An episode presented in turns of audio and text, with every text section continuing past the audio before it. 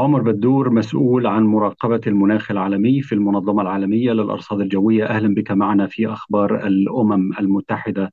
أطلقتم اليوم التقرير المؤقت عن حالة المناخ العالمي لعام 2023 وكان اللافت هو تسجيل ارتفاعات قياسية في درجات الحرارة وما صاحب ذلك من ظواهر طقس متطرفة هل تحدثنا أكثر عن هذا الأمر وعن أبرز ما ورد في التقرير؟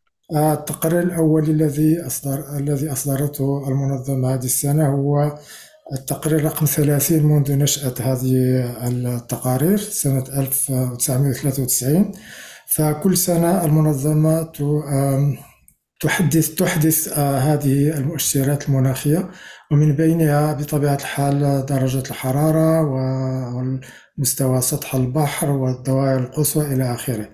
فهذه السنة آه، تسجلت آه، الحرارة على مستوى الكوكب رقما قياسيا جديدا. بعد الرقمين القياسيين الماضيين سنة 2016 و 2022 آه، والملاحظ أن هذه الأرقام القياسية بدأت تسجل منذ شهر يونيو آه، ابتداء بارتفاع قياسي في درجات البحر وخاصة المحيط الأطلسي ثم انتشرت الحرارة على مستوى آه، الكوكب ونسجل حاليا ما يناهز 1.4 درجة مئوية فوق المستويات ما قبل الثورة الصناعية.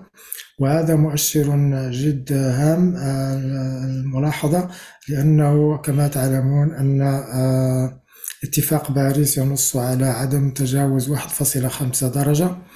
آه، بالفعل أنه هي فقط سنة واحدة ولكن هو مؤشر على أننا لسنا بعيدين عن هذا العتب هذه العتبة التي اتفق عليها الجميع في اتفاق باريس. طب من خلال هذه الأرقام التي سجلت في التقرير الجديد ما هي أكثر الأمور إثارة للقلق والتي يجب حشد الجهود من أجل التعامل معها؟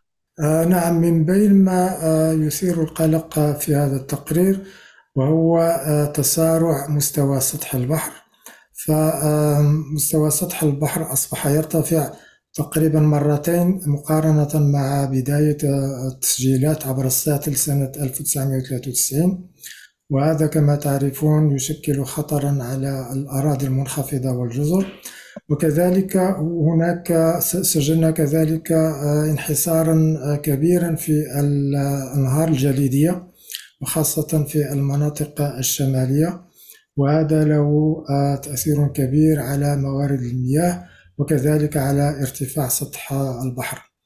وسجلنا كذلك آه، أرقاما قياسية فيما يتعلق بحرائق الغابات وليس فقط هذه السنة في العشر سنوات الأخيرة بدأنا نسجل حرائق مهولة آه، تأتي على ملايين الهكتارات. فمثلا في كندا ما سجل آه، في صيف 2023 يناهز ست مرات المعدل آه، السنوي الذي يسجل في السابق. وكما علمتم كذلك في آه، الولايات المتحدة في جزيرة هاواي كانت هناك حرائق أدت إلى وفاة أكثر ما يناهز 100 شخص وهذه أكبر الوفيات التي تسجل في الولايات المتحدة منذ 100 عام فيما يتعلق بالحرائق. طب ينطلق مؤتمر الأمم المتحدة المعني بتغير المناخ اليوم في دبي في الإمارات العربية المتحدة ما أبرز ما تحمله المنظمة لمؤتمر هذا العام؟ هذا العام ممكن أن يطلق عليه عام إما الاتجاه الصحيح ومن الاتجاه الخطأ فلم يعد هناك كثير من المجال لمناقشة آه، المناخ أكثر مما آه، يجب بل يجب الآن الانتقال إلى مرحلة الفعل. فبالتحديد مثلا آه، إذا أراد المجتمع الدولي أن يفي بتعهدات اتفاقية باريس بتحديد الحرارة إلى ما دون 1.5 درجة فيجب على الجميع أن يبدأ من الآن لأنه هامش المناورة أصبح يضيق جدا. هذا من جهة. ومن جهة أخرى لا يمكن أن نعود إلى المناخ الذي عشناه من قبل. فالمناخ تغير بشكل كبير وأصبح من اللازم إعادة المنظومات المتعلقة بالإنذار المبكر لأنه أصبحنا نعيش دوائر قصوى من فيضانات ومن جفاف ومن حرائق ومن موجات حرارية. فلا بد من مواجهة هذه المخاطر بأساليب عصرية وبأساليب جديدة. وثم هناك كذلك مسألة التمويل فكل ما يتعلق بالتخفيف من الأضرار وكذلك التخفيف من الانبعاثات الغازية آه، التمويل هو الأساس. فمثلا التمويل ما فيما يتعلق بالطاقات المتجددة آه، أصبح من اللازم أن يتضاعف التمويل إلى أكثر من ثلاث أضعاف لأنه الوتيرة الحالية غير كافية للوصول إلى الأهداف المعلنة في اتفاقية باريس. طب إذا تحدثنا عن الإجراءات التي يمكن تنفيذها الآن والأكثر إلحاحا بالطبع للحد من هذه التداعيات تداعيات تغير المناخ. يجب تحديد الانبعاثات إلى أقل من النصف في ما بقي من هذا العقد. على في أفق آه، آه، إيجاد آه، يعني ظروف مناخية ملائمة في أفق 2050 بحيث يتوازن الانبعاث مع الامتصاص ونعود إلى الدورة الطبيعية. فهذا أول شيء. ثم ثاني شيء هو يعني الزيادة في التمويل فيما يتعلق بالدول الأكثر عرضة للظواهر القصوى خاصة الدول النامية التي لم يكن لها شأن كبير في هذه الانبعاثات ولكن أصبحت هي الأكثر تضررا من هذه الفيضانات والحرائق وكذلك الموجات الحرارية والجفاف وما يتعلق بها من من من التغذية وموارد المياه إلى آخره.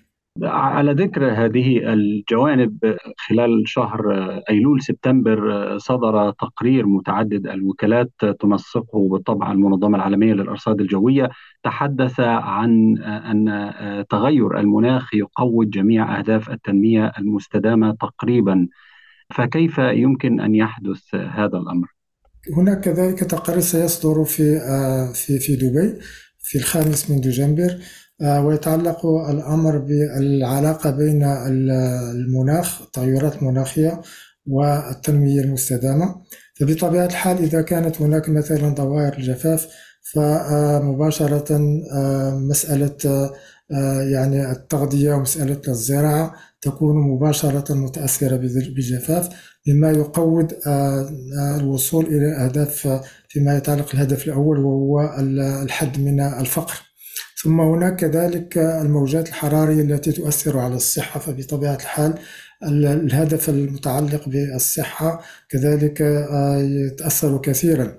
فإذا نظرنا إلى تقريبا أكثر من ثلثي الأهداف المستدامة للتنمية المستدامة كلها تتأثر بشكل أو بآخر بالتغيرات المناخية وبالظواهر القصوى المتعلقة به فيما يتعلق بالمياه وفيما يتعلق بالفلاحة آه، والمدن المستدامة إلى آخره. كل ذلك متعلق أو يتأثر بشكل مباشر أو غير مباشر بالظواهر القصوى المترتبة عن التغيرات آه، المناخية.